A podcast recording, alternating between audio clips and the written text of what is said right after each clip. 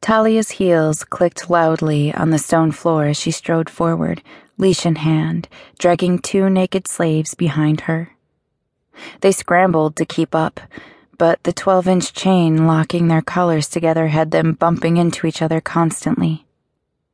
Talia knew her business and did not slow down for them. Rather, they had to keep up with her. She led them from the kennels and down a long hallway. As they passed an open door, Melinda caught a flash of the scene inside. A well built man was hanging by his wrists. They continued down the hallway, awkwardly chasing after their leash holder. Talia turned a corner, then opened a set of double doors. Pulling her animals along, she entered.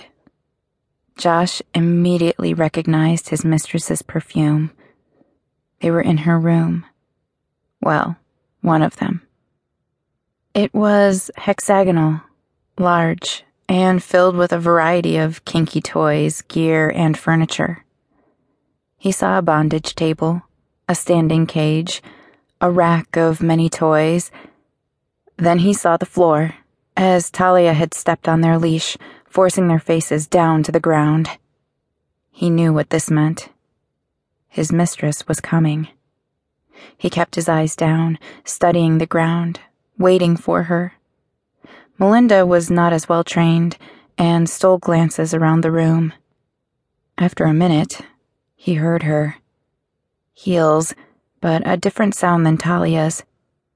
They came closer. He was finally in the same room as her. The woman who tormented his soul was finally here. And yet, he was held apart from her.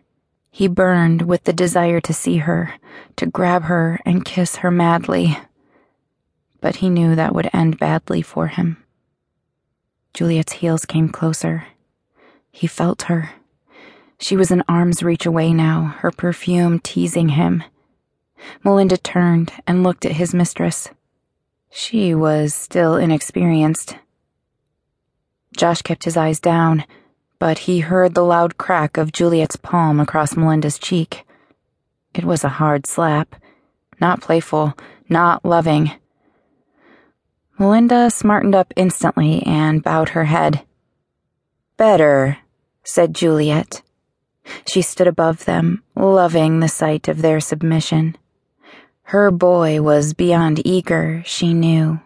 His tension was electric in the air. She slid her foot between his knees and kicked them wide apart. She knew the sight of her foot alone would drive him crazy. That with one word, he would fall to the floor, sucking her toes in rapture.